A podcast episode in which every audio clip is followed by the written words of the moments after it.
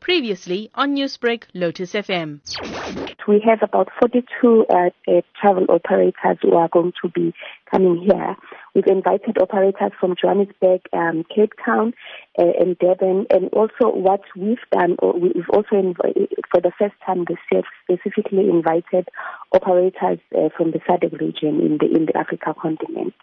Um, part of the reason why we've, we've, we've invited um, our operators from the continent is because of the growing importance of uh, the Africa region within within the tourism space. Um, what we know is that um, they contribute quite significantly in terms of tourism into KwaZulu Natal.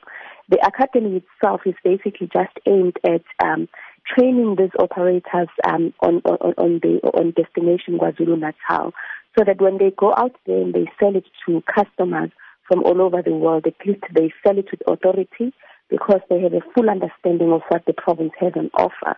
What we do as part of the of the training is that we take them on on, on a tour around the province so that they get to see firsthand what exactly that it is that they are going to be selling. So, how will this academy allow KwaZulu Natal to better position itself in the international market, including the continent? These operators um, that are basically going to be coming here for training are the inbound operators. Um, who tend to be the first point of call, uh, what I would call a moment of truth uh, for international tourists when they want to come into into the country.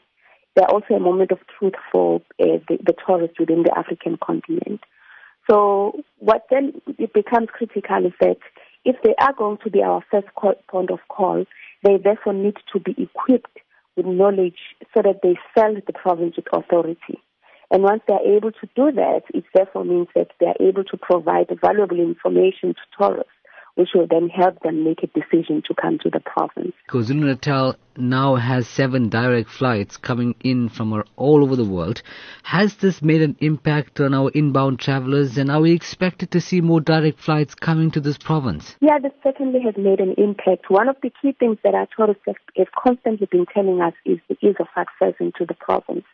So what these direct flights are basically doing here are helping us um, uh, drive ease of access so that people don't have to be uh, uh, uh um, connecting via the different provinces. Um, we have what is called a, a Durban, a, the Durban Direct Committee, whose main mandate is basically aimed at making sure that we drive um, direct flights into the province. So what we then do as a committee is we, we look at the feasibility of um, getting more flights into the province so that we can then um, build more, build um, effectively in terms of the direct access.